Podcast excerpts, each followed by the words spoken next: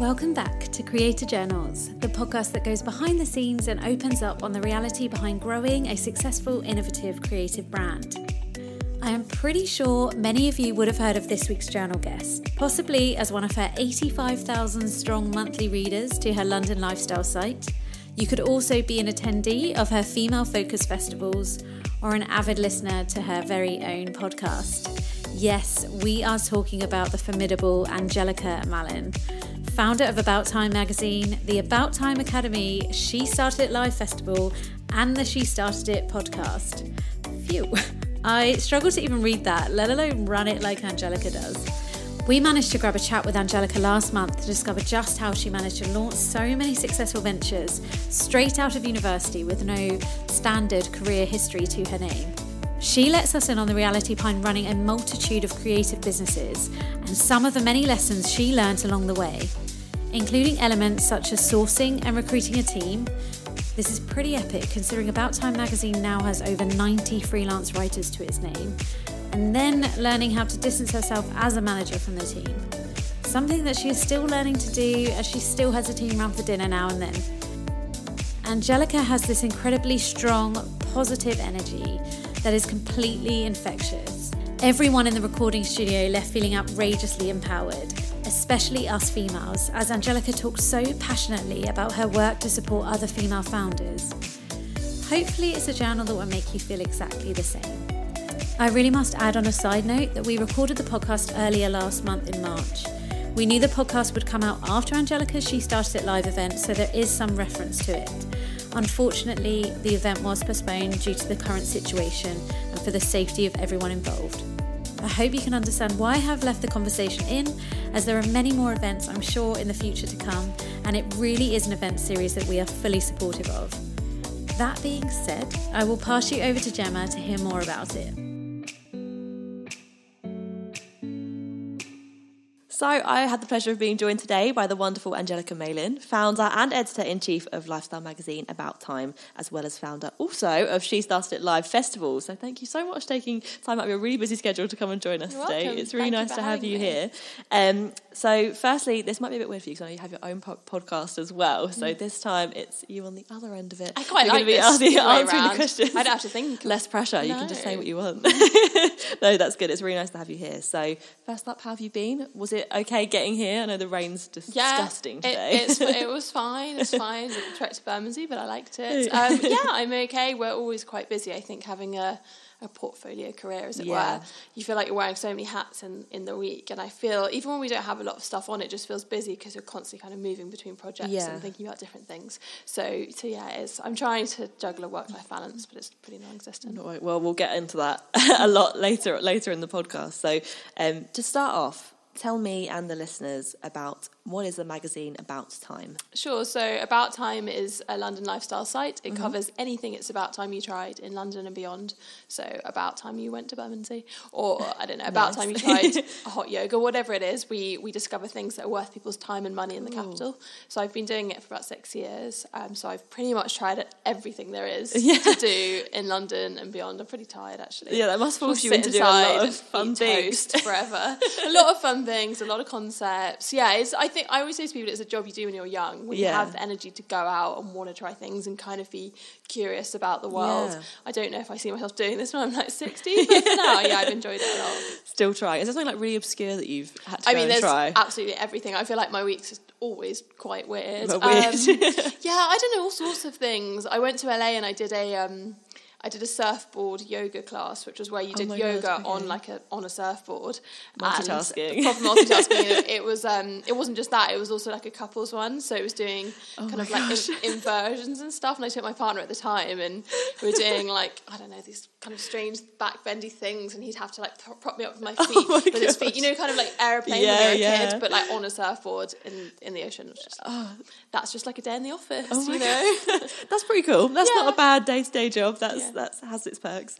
Um, so with these podcasts, we like to go all the way, way, way back to the beginning, Mm-hmm. before About Time existed, um, and all the sort of different things you're doing now, and sort of see how you started and and how you got to where you are. So if you cast your mind back six years ago, Mm-hmm. before About Time um, magazine, what were you up to? Well, I have a pretty like s- straightforward career trajectory in that I never really have had a job. So I Okay. left university and launched about time. Mm-hmm. So I kind of had six months in between um, uni and launching Yeah. But never had a job, never really had a CV to be honest. um, I wanted to be my own boss. I think I, I did English at university, I'd had experience writing and I'd worked a bit for a magazine. And I just thought, I don't know, like I, I was excited by the industry. Yeah. And uh, from what I remember six years ago, there weren't loads of great jobs going in journalism. And I kind of thought, I'll just start my own thing. Mm. Yeah. I'll see how it goes. And if nothing else, it'll be like a good portfolio. Yeah. And so I think I often say with these things, I think when you're younger, it, it sometimes can be easier because you don't have as much fear. I think as I've got older, I felt a lot more risk adverse, and the thought of launching new things is quite intimidating. But I think when you're younger and you don't have tons of financial responsibility, or you might be living at home, Yeah. those can be good opportunities sometimes to just throw yourself in and try stuff. So that's definitely what happened for me. Didn't have much of a business plan, just kind of winged it. I'm still winging it, to be honest. Um, yeah, so I so I launched out of university. I did a very basic website that Yeah. cost me a few hundred quid. I worked with a freelancer. I got friends to write. I built up like a network of journalists to to write for us, and, and built it from there. That's quite cool not having to ever have to leave a job or leave that security at any point. You actually managed to just create it for yourself. Yeah, rather than there's definitely pros and cons to it. I think if you, it does take away a lot of the fear if you're not jumping from something stable. I think Mm. Having never had like a traditional You kind of weren't in, like, salary nine to and five and, holiday yeah. leave, like those things that I know are really comforting, I've never had, so I don't like mourn them. I Yeah, guess yeah. in a way, but at the same time, I think that sometimes the mentality with entrepreneurship is like just go for it, like just throw yourself in, and actually like weighing up the risk, working out whether it's the right business, whether you're ready for it. Like I don't love the like kind of hustly mentality Mm-hmm. Yeah. of like it, there's no time like today kind of thing. Because Yeah. sometimes there actually is a better time. Yeah. um, and also there's a real value for going and doing a couple of years in like a relevant sector before Yeah. you go off and launch for contacts, for experience, for messing up on someone else's time. Like there's a whole host of things that I Lots would have done things you can learn, differently. yeah. yeah, if I'd just gone and had a few years somewhere. So, but you never know. Like you might go somewhere and then be too scared to leave. So. Pros and cons, but I, I think it is good to get relevant experience. Yeah, definitely. Well, this is your journey, and it's worked out really well for you. So, um, yeah, I think everyone comes from slightly different, different backgrounds, different routes, Mm. but um, it's yeah, it's a cool one to come out of uni and just create your own job. That's Just- nice. A lot of just go for graduates must be like, "That's really cool. I just want to make my own job." They should just go wanna- and give it a go. Yeah, you know, and if nothing else, it it's really great for your CV to be like, I did Yeah, this. I tried this- it, I tried- even this if it- yeah, yeah, and this is if it doesn't how far out. I got with it. I Yeah. think that that's good. Like you have to do stuff to make you stand out a bit. Was this really always a goal? Did you ever see yourself being your own boss, or is something that sort of came naturally once you graduated? I think I did see it, and I think I, I've always enjoyed the freedom, the flexibility of being Mm. self-employed, and I think that's a hard thing to give up. So I think I kind of felt like I have to make it work. Like I didn't really feel like I had an option because I just I love that freedom Yeah. of structuring my day and just like you know feeling like you're taking a passion and you're making it into something. I think that's really exciting. Yeah. So for me, like a traditional nine to five just wouldn't have really worked. So, how did you first identify about time as an idea, as a concept? Was it sort of Mm. something you'd experienced, like moving to London, perhaps, and sort of figuring out all the sort of things you did want to try, and then being like, "Here's other people that probably might want to do this as yeah. well." So when I was working for a magazine briefly as part of my degree, I was Mm-hmm. writing a food column, and it was like things to do in London. It was like where to go to eat. Yeah. And I found whenever I was researching, um, like for new restaurants or menus, I'd find these like really long, overwhelming guides that were like a hundred of the best burgers in the capital, or Right, just things yeah. that were like chunky pieces of content. And I'd often, like many people, go on them and be like, "Oh, I actually like it's too much choice. I don't. Want I can't pick anything because I felt really overwhelmed, and I'd come away having not decided. Yeah. and that was my experience time and time again. And I thought I just think it'd be really nice to have something that was like your friend in the know, where it was like, here's five things that are worth your time, Yeah. and we've kind of like handpicked it. So yeah, more like personal recommendations kind of thing, like you would with a friend, that kind of thing. Yeah, so like getting a feel for the journalist who's writing the feature and keeping it more personal, putting up like personal photographs, just as something I suppose a little bit more like curated. Yeah. And a bit more direct and bossy, I think, especially with Londoners, we're so time poor that you need someone to sit you down and be like, this, like this one thing is worth your time. Yeah, yeah. So I think like being bossy can actually work Yeah, in your definitely. sometimes. And that that tone is what we carried into the website. Nice. And so, did you start it out on your own? Yeah. I Yeah. started it totally on my own. I did it for a year on my own. Um, I had like a team in place, but they were working remotely, part time, people around their jobs. So I didn't have anyone that was working with me in the day to day. I think when I think back to that time, it was really lonely and it was hard because it's one you're doing something that's totally different to what a lot of your friends are doing at the Yeah. time and you don't have someone kind of propping up your self-doubt when you have those moments and then like just physically not not sitting next to someone during the day like that is all really difficult Quite isolating at times. Yeah, it, can be. And I think six years ago, co-working spaces weren't really a thing. Mm-hmm. Instagram wasn't a thing, so you couldn't like find people in the way you can now. I think it's a lot easier now if you're going to launch something to find like-minded people. But Yeah, I just yeah, I didn't with- have that.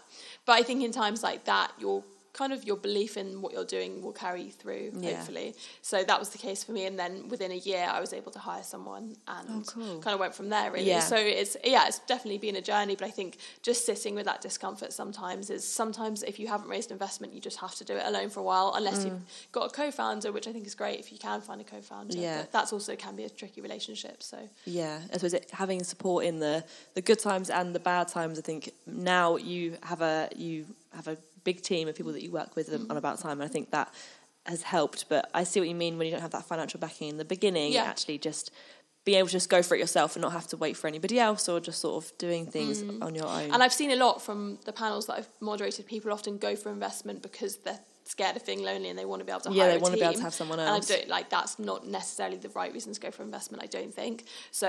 It's like just sometimes just sitting with the discomfort Mm-hmm. of having to properly like shoestring something for a while. And you know, I think I always say to people if you can like enjoy it what, sitting alone in Caffè Nero, Yeah. it's a pretty good test. Like, are you that committed? Are if you you just passionate want about like it? Yeah. a shiny WeWork office, like maybe you're not doing it for the right yeah, reasons. not doing it for the, yeah, f definitely, and then won't necessarily see the success out of it if your heart isn't totally in it Mm. because there won't it won't always be an easy ride. So yeah, you need to hundred percent be committed. So what were the sort of first steps you took once you knew that you wanted to, wanted to go in there? You said you hired a freelancer to help you with the website. Yeah, so I found someone to help me build a website. Mm-hmm. I did. A, we did a quite a basic but quite functional website for the first instance, which was just a very clean aesthetic, um, like visually led, so lots of space for nice pictures. And actually, I think that site served us for a couple of years, and Mm-hmm. I think it cost like a few hundred quid. So it was really quite basic. I think out of university is a good time to do it uh, as well because so many people are trying to get a portfolio. Yeah. So they're quite willing to, to help you out and do stuff for discounted yeah, rates. definitely. And then from there, I got lots of people to write content. And when I launched the website, we had about 50 features on it Oh, already. nice. Okay, cool. And that's often some advice I give for people who want to launch something content based. I think it has to be quite content heavy and rich from the off. So Yeah. it feels, I don't know, like, yeah, it Feels feels, established. It feels Yeah. established, exactly. It feels, you know, like a magazine or whatever it is you're trying to do. And people can stay on it for a while. So that's what we did. And then I remember we had a very good launch day. I'd met with a lot of PR agencies and said, this is what I'm going to do. And so we had a good launch day. Lots of people were sharing it. It was great. We used Twitter a lot for that. But then I remember day two waking up and being like, oh God, I've got to like do it all over again. And that's the thing with content. Yeah, it's just like content is this constant hamster wheel of like producing new content, getting it up, sharing it. It never really stops. And I think for six years I've just been on that hamster wheel of like we're producing, producing, which can be quite hard, but that's also like that's the fun challenge of it. is Yeah. you're constantly having to kind of innovate, come up with new ways to build and like um, build relationships with your audience and, and produce stuff that they like. Yeah, definitely. And did you find collaborating with different writers and things at the beginning rather than having to like write all the content yourself? Did that really yeah, help? definitely. That has such a benefit because you're kind of bringing in um, not only their writing but their social following and their Yeah. engagement, and you're building relationships. So yeah, that's that's super useful.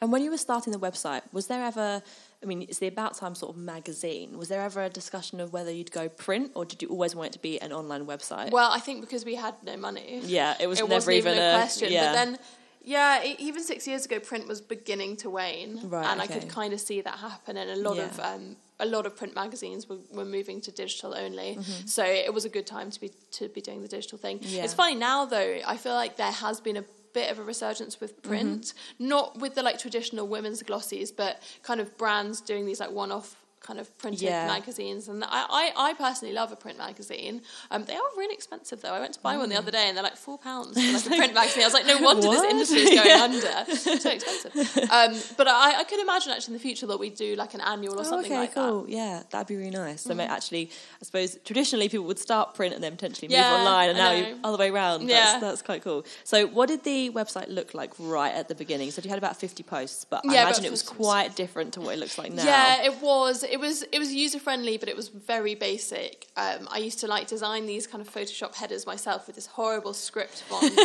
that was like really curly and just very childish. And we, yeah, I feel like Quite it had to like grow up with me a little bit. So the first, cool. first, yeah, and I, I also I didn't really have a sense of what it was that audience wanted. So I think in the early days of anything that's content based, whether it's a website or Instagram, Mm. you're kind of throwing again, you know, throwing in the dark a little bit, and you just see what sticks. And that's what we did. Is I didn't have a massive sense of what it was that audience wanted. So we were posting Mm. a lot, and then from there, like looking at analytics, working out what did well, what didn't, and then that was how our journey kind of developed and evolved. Yeah. was being you know quite data driven. But in the early days, it was just like we'll just put up anything and just see who likes what, and I that's how you learn. You know, that's how you develop a content see what people really. actually engage with. Yeah. yeah.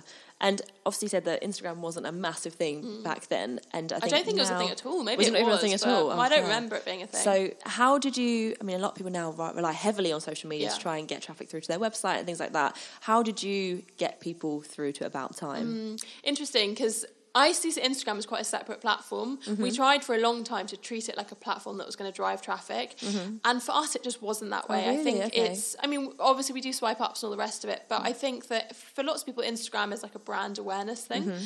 and um, treating it as a slightly different platform, I think, has been better for us as a brand. Yeah.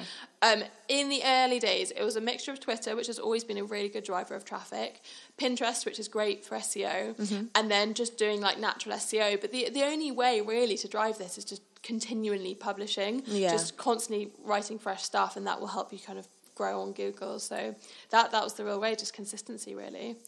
So, did you make it your full time focus immediately? Like, once that website was up, was it your nine to five every day, or did you have any other sort of financial backing from anywhere else in your life? No, nine to five, nine till probably ten, to be honest. Um, yeah, just just from there. And where did you sort of get the? Um, how did you sort of monetize it? Was Mm. there like advertising from the beginning that you offered? So I think it took like nine or ten months to start to ge- generate anything really. Okay. Um, I had a bit of savings, and I, I knew that was going to be the case. Yeah. So I let I had a bit of a buffer, and I knew that that was going to happen. Mm-hmm.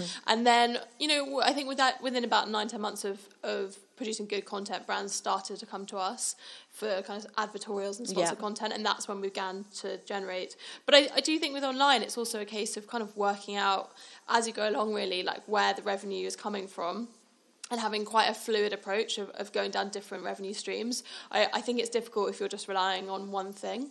So we try and have like multiple sources. Yeah, and were the writers writing for you um, to sort of benefit themselves as well, and writing for free at first and that to be honest, the first year or so we didn't pay anyone. Yeah. um, we were just getting them because they wanted a portfolio. Yeah. and we also they helping each other out. helped each other out and they got to go and experience nice things. Um, but we pay we pay freelancers now. Nice. That's, that's good. To, that's good to hear. Good to hear. Um, when you were developing the magazine, was there anything in particular that you wanted to address or you wanted to do differently, perhaps as part of like a, a brand ethos? Things that you knew from the beginning that you wanted to target as part of part of the brand. Hmm, interesting.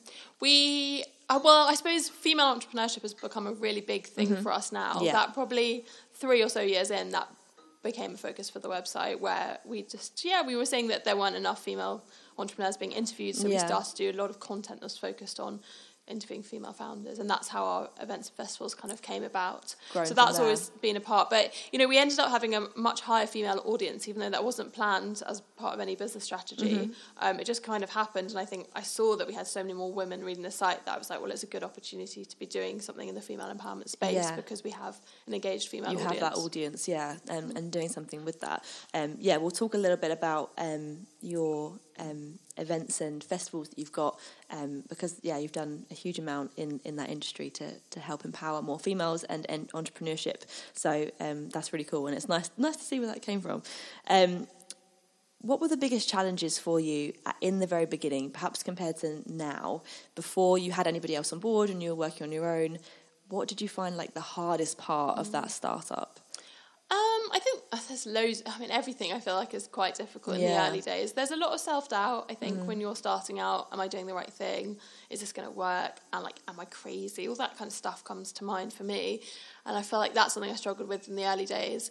And then obviously revenue is difficult. Trying to work out how you're going to make money, how you're going to keep it sustainable. I think you can make money quite easily with online, but it's hard to predict month to month. Yeah. And I think cash flow wise, that's a real challenge of the industry, is because you're if you're waiting a lot for brands to come to you, um, and you're kind of being reactive rather than proactive, it can be quite difficult because Yeah. you can't predict how much is going to come in month to month, and that's the same for any kind of freelancer as well. So for us, it was trying to work out what can we put in place that feels more like a retainer or like where we can project um, figures a bit better. Did- yeah. No, no, no. So, if anything else? Carry on. I don't think if there's anything else. Uh, I think people is the hardest thing about running your own business. Like finding the right people to hire, Yeah. managing a team, like all of that stuff is really difficult. And no one teaches you in school how to learn to be a leader Yeah. and, and how to lead with compassion. I've had to let people go. The stuff that's just very difficult Mm. and it's you know really emotionally challenging when it's your own business because you just care so much. I think that's probably a really difficult thing. Hiring is just a whole world in itself of how you how you find the right people and then how you motivate them. Is that something that's come with experience? Is there ever a point where you had to sort of have you done any courses or anything to No, sort of learn more no about courses. that? It's Uh, It's, a lot of trial and error, but you know it's difficult because trial and error when you're talking about people, you Yeah. know, there's people involved in that. So when you make an error, it has a It has an consequence to the effect, person. yeah. Um, but I, I, boundaries is something that I've had to learn. I think Yeah. running a startup, you naturally often have a smaller team. You share a lot more. It can be quite a close environment. It can be quite Mm. intense, and like learning boundaries in a traditional sense that you would probably have in like a corporate job. Mm. Yeah. Like how you manage those relationships can be quite challenging at times. So it's something I've really learned is like where do we draw the line with our like Yeah, work friendship, relationships yeah. and our friendships? Because I would yeah I've had employees in the past where I've just wanted to go out for drinks with them after work and. That's fine if you do it a couple of times, but if you're wanting to do it like every night, I don't know. There are things that you have to kind of learn as a boss, I guess, about how you can best manage people. And I think if you become too friendly, then it can be difficult. I mean, coming straight out of university, graduating, and then basically becoming people's employer Yeah. straight away. That's not a sort of traditional transition that a lot of people would have had to deal with. Yeah, totally. And So- maybe I should have gone on a course, but instead I just worked it out as I went along, I guess. And I still don't have like great boundaries. I had a dinner party last night, and like most of my employees were there, so I don't know. Like, but I think that's It's also okay. curve. Like I think Yeah. that's what like modern business looks like as well. Is yeah, you kind of create your own path, don't you? Did you find at that point in your life as well, when you've got friends that are doing more traditional things and they are in a nine to five job in an office in London on a higher salary, that kind of thing, was it quite difficult on a personal level to sort of see your friends doing something different and having different things to you? I think there's a level of connection that you'll never quite have with your work with friends who are in traditional nine to fives because they just don't get a lot of things, and Mm. Yeah. that's I, you just have to make peace with that. That your work problems will be really different to the work problems of your friends in nine Mm-hmm. to fives, and they also perhaps like sometimes won't understand them as deeply because I have like quite a few friends who just have jobs where they'll just they'll leave their hat at the door on the way out and not think about anything till the following morning Yeah. for my work, it's like if something goes wrong, I feel it really personally. Like it will just be on my mind constantly, and that level of connection that can be quite isolating in a way Yeah. because yeah, you don't have. That your friends don't go through the same thing. So trying to find some people who have gone through similar things. I know you've got Lucy on the podcast as Yeah. well. She's like my work wife. Oh, Um, nice. and we often work together during the day. And That's good. because she's self-employed, like finding people who've gone through similar problems can be really comforting. Yeah. I mean, with those sorts of struggles and, and things that you have in the early stages, was there ever like a wobble moment where you were like, I'm not sure if this is going to work long term? Mm-hmm. you basically have that wobble moment, I think, hourly. And you just- Continuously. you just continuously, and you just learn to sit with the wobble. I think, I don't know, I think, especially with women, we're, we're sort of trained to think that there is this kind of alpha male mentality of like, you believe in yourself 110%, like you back yourself, Yeah. like don't do it if you're not totally committed. I've had so many moments, like hour to hour, where I'm like, well, is this what I'm doing? Like, right, like, should I be doing this? And then the thing is, is that you just learn to sit with that discomfort Mm-hmm. Yeah. and you just don't give it too much power. Yeah. Like you're like, I appreciate that my brain is telling me that this might not be right, but I'm going to keep doing it. Mm. And you just sit with it and you, you work through it rather than let it kind of cripple you. Just keep you. going, You just keep going. And I don't always feel 110% committed to it, to be honest. And I think that's also okay. Like some days I feel great with it. Some days I'm like, what am I doing? And I'm six years in. So I think if more people realised that, they would be like less put off. Yeah, Because I think people don't see that in themselves. They're like, well, I definitely can't start a business because I'm not sure enough. I don't think you're ever sure enough. I don't think you ever get to a place where you're fully confident. You just have to kind of sit with a little bit of discomfort. Yeah, accepting that it's not going to be amazing all the time. I think some people think when they're starting out um, that there's going to be a moment where they go, right, I've made it, I've got a very successful business now, every day is great, the money's always going to be coming in, and it's going to be fine. And I think actually accepting that there's going to be struggles and perhaps it's not always going to be great, and there's going to be a lot of fear throughout. I think Yeah, accepting that, embracing constantly. it, and um, Just all helps. the fear all the time, but it's okay. Like, basically, it's you start your fine. business, it's going to be horrible. It's going to be constant state of like- anxiety. it's worth it because you end up feeling amazing a lot of the Yeah. time, and you you have something in you have an idea in your mind, and then you put it into practice, and it's like the most magical experience. You're like, I literally thought this up, and now I now know it's people are here, or people are buying my product, Yeah. and that's like, hugely exciting. Yeah. And that's such a reward that for me, I'm like, okay, well, the, the, the, the downside is that I feel fearful quite a lot of the time, and I'm scared, and I have self doubt, and I might not have that if I have a nine to five, but I have all these other amazing things. Yeah. So you weigh it up, really. Yeah, definitely. The balance is worth it. The lows are low, but the highs are high. Exactly. Um, so, as you started to grow more and you had more finances coming in, um, and you could actually make have your first employee Mm. paid um, with you, who did you bring in? Yeah, so uh, it was content content person Yeah. to look after the website. Really, Cool. I was finding, which I think is quite common, that when you're working in the business, you can't work on the business. Yeah. So I was spending a lot of time producing content um, when I should have really been more strategic and kind of Yeah. sitting over stuff and trying to grow us as a business. So I brought in someone who managed the website essentially, um, and she no longer works for me, but I have someone now who also manages the website. Um, which is yeah, it's good because it allows you to kind of step back a little bit and just have a bird's eye view on your Yeah. business. So I think I think your your first hire should be someone that can take the load off for work that you're doing that you could be freed up to be doing something that's perhaps more commercially driven. And that would probably be my main bit of advice. Did that have an immediate benefit for you having somebody else on board? Yeah, it had a benefit, but then also there's other stuff that comes up for you. Like you then no longer have an excuse where you're like, Yep. now someone's doing all that side of stuff. Like the things that I'm kind of scared of, like for me, it was like going out and pitching brands. Like you have nothing to hide behind. Mm. It's kind of like hiding behind being busy, and then when you're no longer as busy, you're like, wow, now I actually have to face. Yeah, these this is the time now. Yeah, And that's where you grow, I guess. So yeah, it, it was it was really good for the business, but it was hard for me, and it, it continues to be hard every time I hire someone new. I'm like, oh, that's no longer a bit that I need to w- worry about, Yeah. and then I have like a new bit of space in my calendar where Yeah. I'm like, okay, now I need to fill this with new stuff, and I, that's what it is to be a business leader, I guess. Yeah, definitely. But you're having to kind of step into a new leadership role every time. Um, so I now have someone that looks after content, someone that looks after events, and someone that looks after brand partnerships. Okay, cool. So now I'm like, so what do I do? What's Um, my doing? and that's what I'm figuring out. 2020, I'm like working out what it is that I do, and Cool. basically, I think that's that's quite common for a lot of people who start a business. When you get to a certain level, it's like, where do you take yourself next as a founder? Definitely. I think, well, you've certainly filled your time with lots of different things, like Yeah, with the podcast and, and with the academy. Yeah, Um, I'm also writing a book, which I've just been told I'm allowed to talk about. So. oh, amazing. Yeah, great. Um, so I'm writing a book. So that's what I do at the moment. Oh, cool. I sit in my flat with a laptop, just like in a tea. Oh my God, that's amazing. Yeah, it's a lot of work. Yeah. What I realised. It's a Yeah, lot of it's words. hard. so many words to write a book. Uh, yes, which is about female entrepreneurship. Oh, nice. That's Yeah. really cool. Yeah. Is that something that you knew you wanted to do? Like, have you always wanted to write a book? Um, I have always wanted, uh, for, yeah, for, since we've been doing female entrepreneur events, I've Yeah. wanted to because we had so many people that would contact us and say, "I'd love to come, but I'm in like Sydney or I don't know in Yeah. Newcastle, and I couldn't come." And we never recorded them, and we, we still haven't really found a great way of kind of getting the content from the events out there. I think for me, it just they're really amazing to be there in person. I've not felt that they would translate that well. So, but there's so many amazing like bits of advice that come out of our Yeah. events. So I wanted something that people could could find Yeah. out, so that a book's good for that. Make it accessible to everybody that Yeah. even can't come there. So, at what point did you want to make the About Time Academy? And that's where it sort of first started. Yeah. Is that sort of basically like sort of paying it back to where you'd come from a little bit? Um, or- so no, so we started with About Time magazine, and then the academy. Um, yeah, sorry, I launched- mean before the festival started. Oh yeah, sorry. so, exactly. We moved so into next. Basically, we'd been doing uh, reader events for like three years or so, Yeah. and we started just by doing kind of panel talks. Um, lots of people wanted to know how to start their own business, so we did panel talks around that. We did well-being stuff, things just related to the magazine, Mm-hmm. Okay, yeah. but kind of bringing them into a physical space.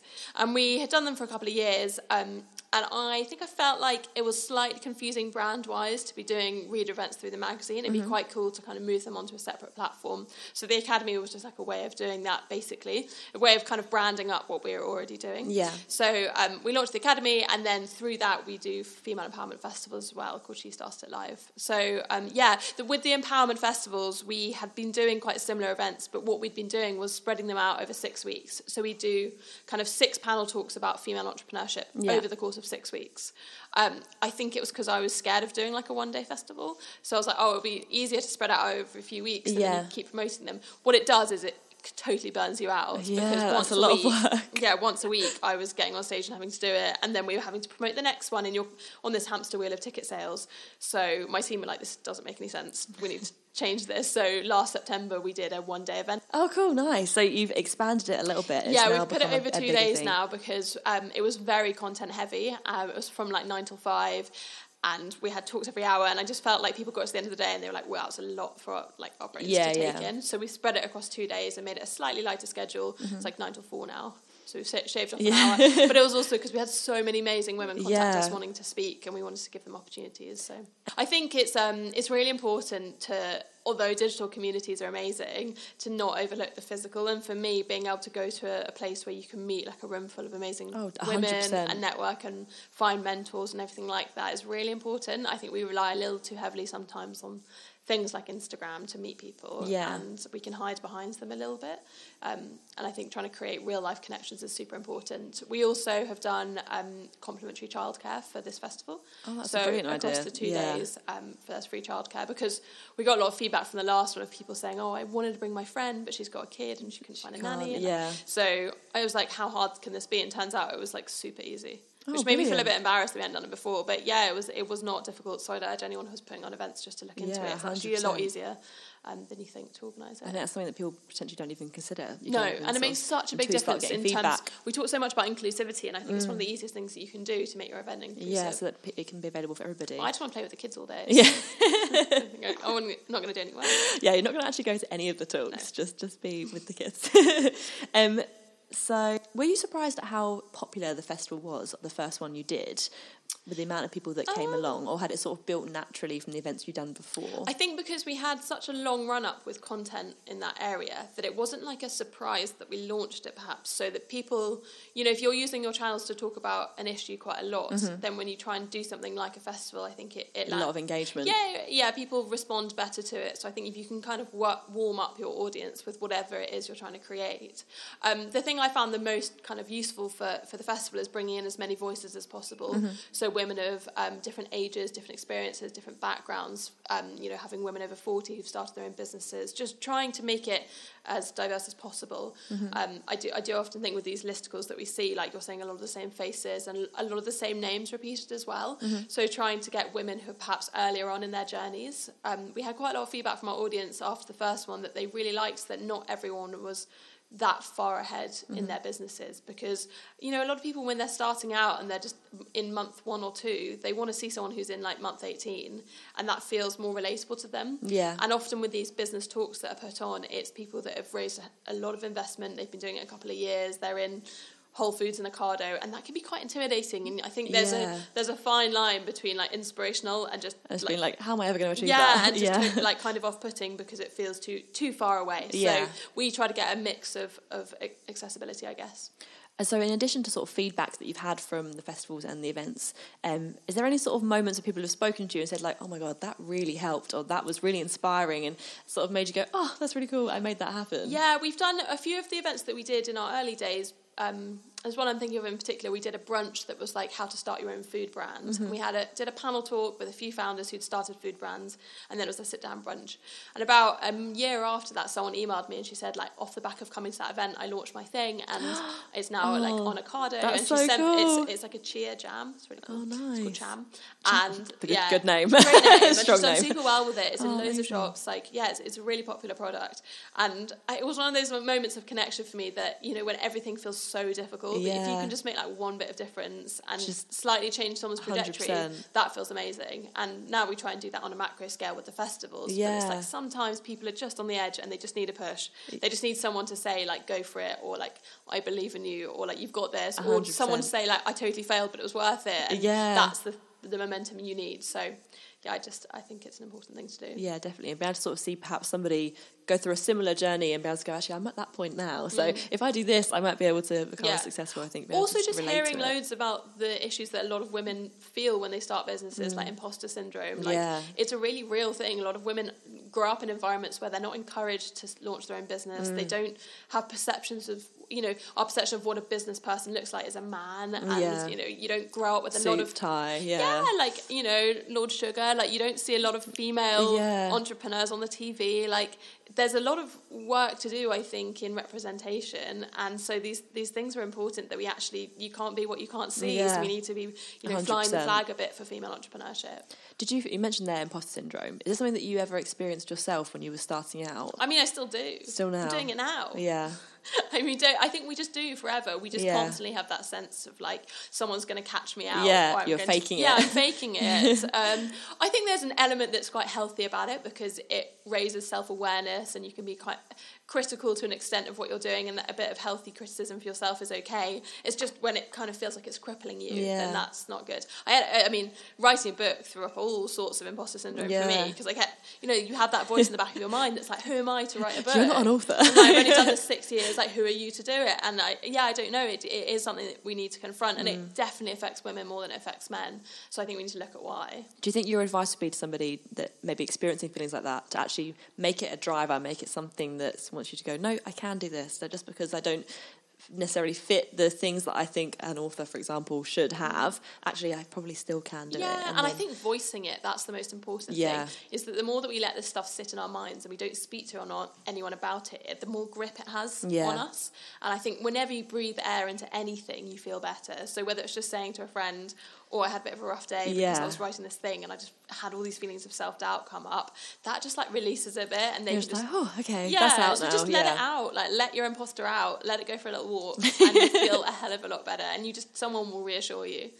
Definitely. I think when you're sort of managing that balance, particularly if you're self employed and you have your own startup brand, that kind of thing, um, it's important to have a good support network.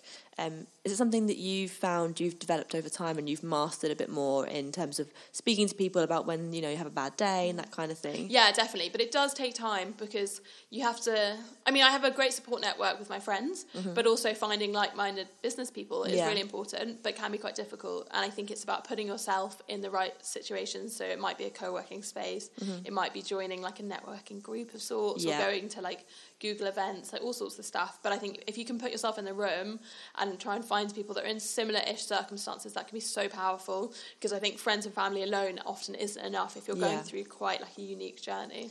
And being able to speak to people that have gone through similar scenarios, Yeah. can they can give you advice. Perhaps where it's like, if I speak to my mom about something, she's not going to understand. Oh yeah, and she's exactly like, my what I'm mum's so doing. cute, and she'll be like, "Don't worry, darling, you're like you're doing brilliantly, and everything's fine." I'm like, "Thanks for that." Like, yeah, but it's not fine, yeah, mum. Going get it um, because I always and also I think I say this a lot with, with people when they ask for advice about starting out, and I say like, go get some feedback, but don't just go to your friends and family for feedback Yeah. on your concepts because. My mum will always say everything's amazing. I can go to her with the worst business idea, and she'll be like, "That's go for it, go for it," you know. Yeah. And so I think if you can get some people who like perhaps like some relevant market insight, you know, some people who are perhaps going to be the kind of person who would buy your product Yeah. or your service, like go get some insight that is is, is relevant to it. Yeah, it's always nice to get feedback from the parents when they're like, everything you're doing is amazing. Yeah. You are brilliant. Literally like getting the praise is like really nice. But sometimes getting criticism is far more useful um, feedback. Sure. So definitely seek out people that are going to slate your stuff because Yeah. it might end up making it better. Will. definitely. Um, so with the events that you're putting on, did you find that that helped to promote about time as well and sort of feed people back into the website? Well, it was funny because when we f- first started doing them, I was go up and introduce myself and then just crack on with the panel. Mm. And then I realised at the end that no one ever knew like who I was properly or what I did. And Yeah. actually, because a lot of the time they're finding it on Eventbrite, they don't know what About Time is. So my team were like, you need to tell them that we're from We need to magazine." actually Yeah. promote this as well. so they, Yeah. they were quite separate entities because the, the channels which you use to promote them, like we do a lot of paid spend on Instagram directly to the Eventbrite, like you Mm-hmm. Yeah. wouldn't necessarily know. Um, so yeah, it, it, I think it has helped our brand to an extent. Uh, maybe it's helped my personal brand, but Mm-hmm. um, but it's important to kind of link it together. That I think is a really big challenge when you're um, when you start as one thing and then you want to to go in other areas. Yeah. How you keep your brand strong, and I'm often questioning like, are we confusing people with our brand? How can we make sure it's not kind of diluted? How can we make Yeah. it clearer? So we took the About Time Academy onto a separate website. I'm now considering bringing it back onto About oh, Time Oh, okay, Main. cool. So I think you have to constantly be questioning whether these decisions are right. Yeah. And what's clearer for your for your customer or your user. So that obviously generated some traffic for you. Um, but what were your main avenues of marketing and promotion to try and get people onto the website? For the events. Um, yeah, for the events. Um, so paid spend on Instagram has been really good for us. On mainly on stories has been quite good. Um, we do a bit of paid spend on Facebook, um, just also just using our own channels, so our newsletter and stuff like that. Yeah. But I think um, perhaps if you're looking to put on an event, trying to find relevant people to speak who have like good engaged followings oh, themselves. Oh, okay, yes, really they can promote it for you. Exactly. So like seeing it as a kind of cross promotional um, thing is, is good. And so um, I love Canva. It's my new obsession. Oh, okay. I don't know if you've ever used Canva, but it's great for just designing little templates for Instagram and social media. So now with our festivals, we have like these these set Canva designs that we send to all our speakers. So we try and give them as many assets as possible for stuff that they can share on their platforms. So just really basic stuff like design pretty things so that your, your speakers can share them. Really. And so, with those skills that you've picked up from promoting the events, has that then fed back into skills you've been able to utilize in the About Time site as well? Um, think all of it is a learning curve of just Yeah. trying to build up an audience and what that looks like. I think one of the things that we just try and do, I know authenticity is quite like overused as a concept, but we do try and be quite authentic. And by that, I mean with my personal channels, we share a lot of like the behind the scenes of building these things, and we share stuff that hasn't gone right or things Yeah. we're finding difficult. And I think that that has allowed a level of access between my audience and me that they quite like. Yeah. Um, and I think that they feel like they're part of the journey a little bit as well. Like there's people that will message me that have read about time since the beginning, and it's really lovely. And I, I think allowing people in can be really beneficial for your brand because they get to share in it a little bit. And Yeah. my audience have been unbelievably supportive. And I know most people say that Twitter and Instagram is like full of trolls, and it is. I know, but I, I seem to have the loveliest audience. Like Oh, everyone on. Twitter is so nice to me, and we recently um, um, tweeted that we needed some volunteers for the festival because we had a slight mix up with the venue and.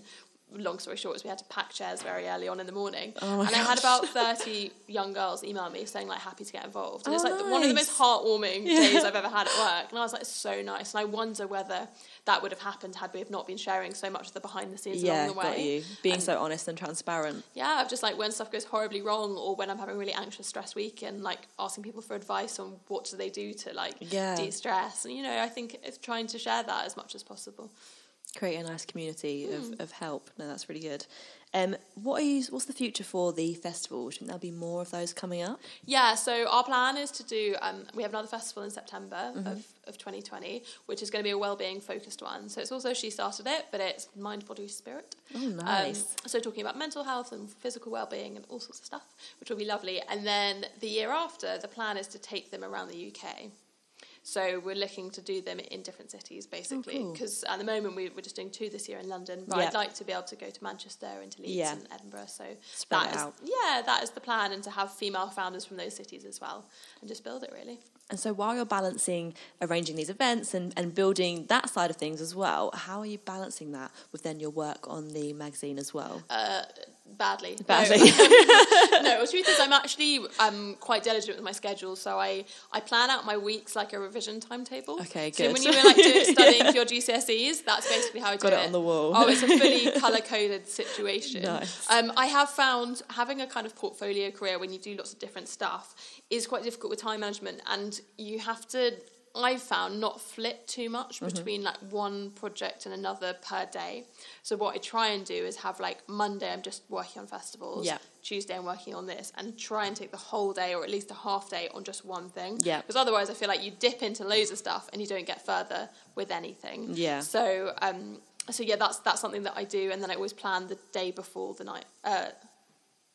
I always plan the night before the day ahead, so I know Got you. exactly. Okay, you so know I'm what you're like, gonna do. No, you, this is what you're doing at this hour. Are you quite good at sticking to a quite regimented schedule? I think the hardest thing for all of us is our phones, and that's the thing that will often pull you out, Mm-hmm. Yeah. out of the zone, and you'll find you get distracted. So I'm trying to be a lot better with not being on my phone during Yeah. the day, so I don't get pulled into other things. But yeah, for the most part, I'm pretty good with it. I think having like a big deadline, like writing a book, kind of forces you to get really organised Yeah, and be- be diligent about stuff. Um, yeah, so I feel like anyone can be organised when their back's against the wall.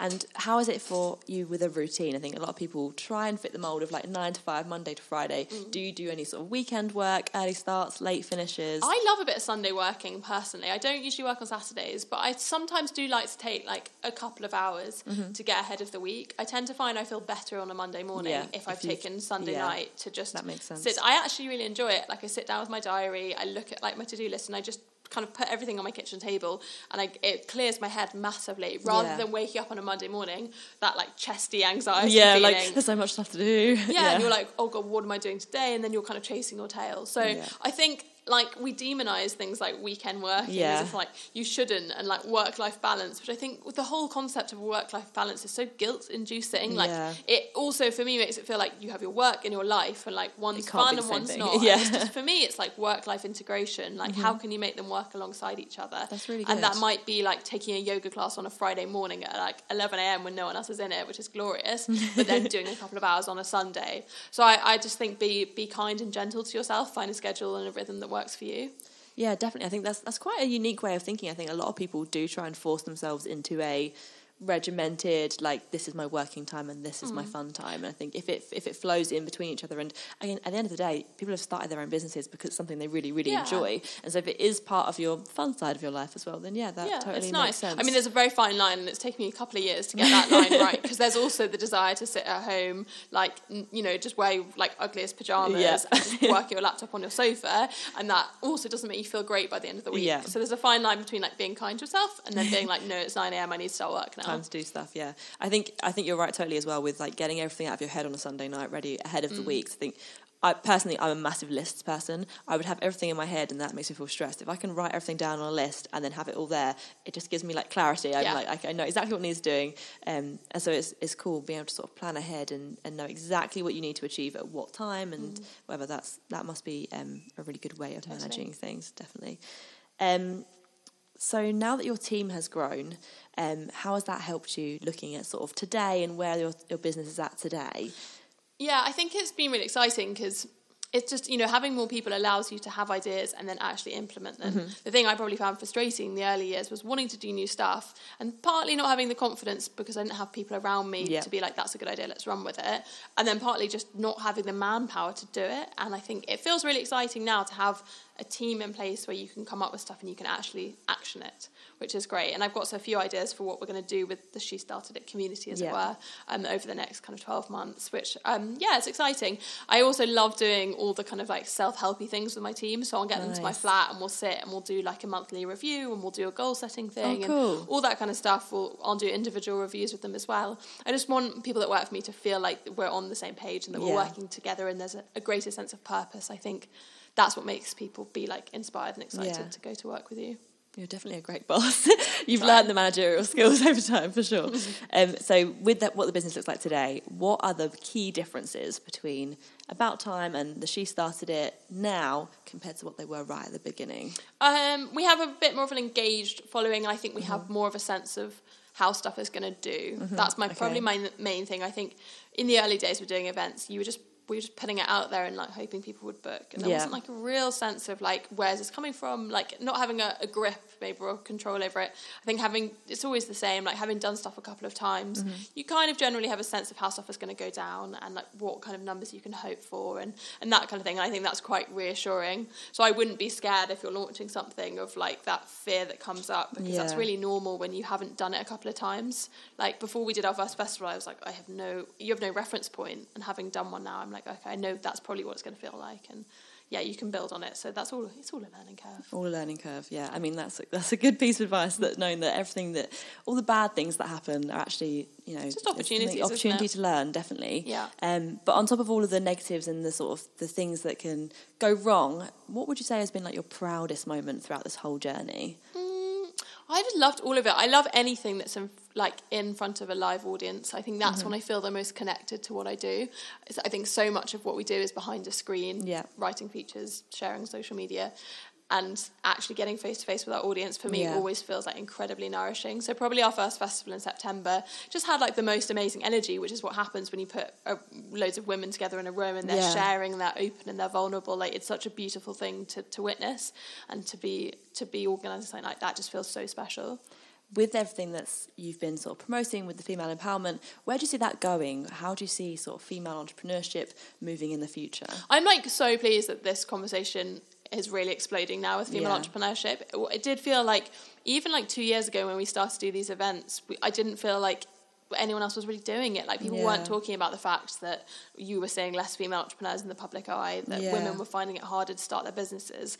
And now I feel like every day I get a press release from some kind of fintech brand who's done a big survey with all these new stats, which is amazing to see. That's or like so cool, Santander yeah. has done a big survey, and it's just showing that there's this this awareness about about the issue of, of female representation and like how there's more FTSE 100 um, CEOs called Steve than there are women. Like Oh you know, God. huge problems that we're That's only an now addressing. yeah, oh, it's horrible. Steve or Stephen. I mean, so I keep saying to everyone, yeah. like, be less Stephen. Yeah, be less Stephen. Be less Stephen, be more woman.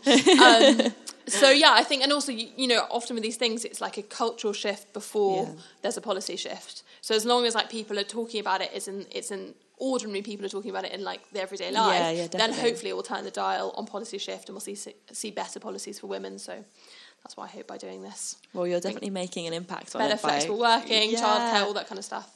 Brilliant. No, that's really cool. Um, and you've definitely made some great moves in that yourself, and you've really helped to create that move. Be less Stephen. That's No the, the take home hashtag. Be less Stephen.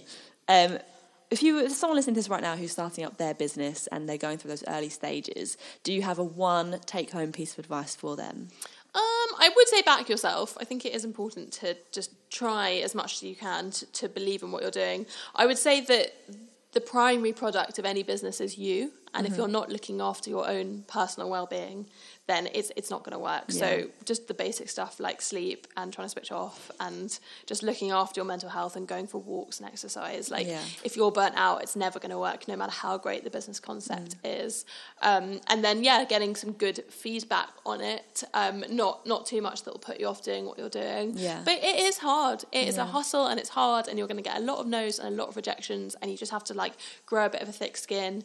Give yourself a day when something bad happens, and then dust yourself off and do it again. And that's just what it is to be an entrepreneur. Yeah. I think. All about the self care. Yeah, All yeah, about all about self-care. self care, and also whatever self care looks like to you. It doesn't need to be like a bubble bath and Yeah. like Bubble bath and and glass of wine. moisturising. Yeah. That happens to be my particular poison. But like you know, there may be things that are quite personal to you that make you feel better reading a book or writing in a journal. So trying to work out what how to self soothe, I guess, Yeah. um, is important. What helps with de stressing for you? Yeah, well, we had a great um, um, behavioural specialist called Shahroo Izadi on um, one of the panels, and she said to me that if you just have one coping strategy, whether it's a bubble bath or it's a glass of wine, it's problematic. And the trick is to have like a multitude of things that you do to self soothe, Yeah. rather than relying on one thing, because your one thing will eventually stop working because you're kind of overusing it, Right, and yeah. that's when it turns into like a reliance or an addiction or something like that. So have like a multiple multiple ways that you Yeah. self soothe and ha- uh, like a number of coping strategies. Yeah, we don't want any listeners addicted to bowl baths. Yeah, I mean, I was like, well, how how bad can it be? I guess you get very pruny, but spending lots of money on bath products, Yeah. maybe. Yeah. um, well, thanks very much for speaking to me today. It's been really, you. really great to have a chat with you, and we've learned a lot. So, um, thank you so much for taking time You're out of your busy schedule, and good luck with the next festival as well. Hopefully, you. people will go along to the one in September, which Thank will be really, really great. Thanks.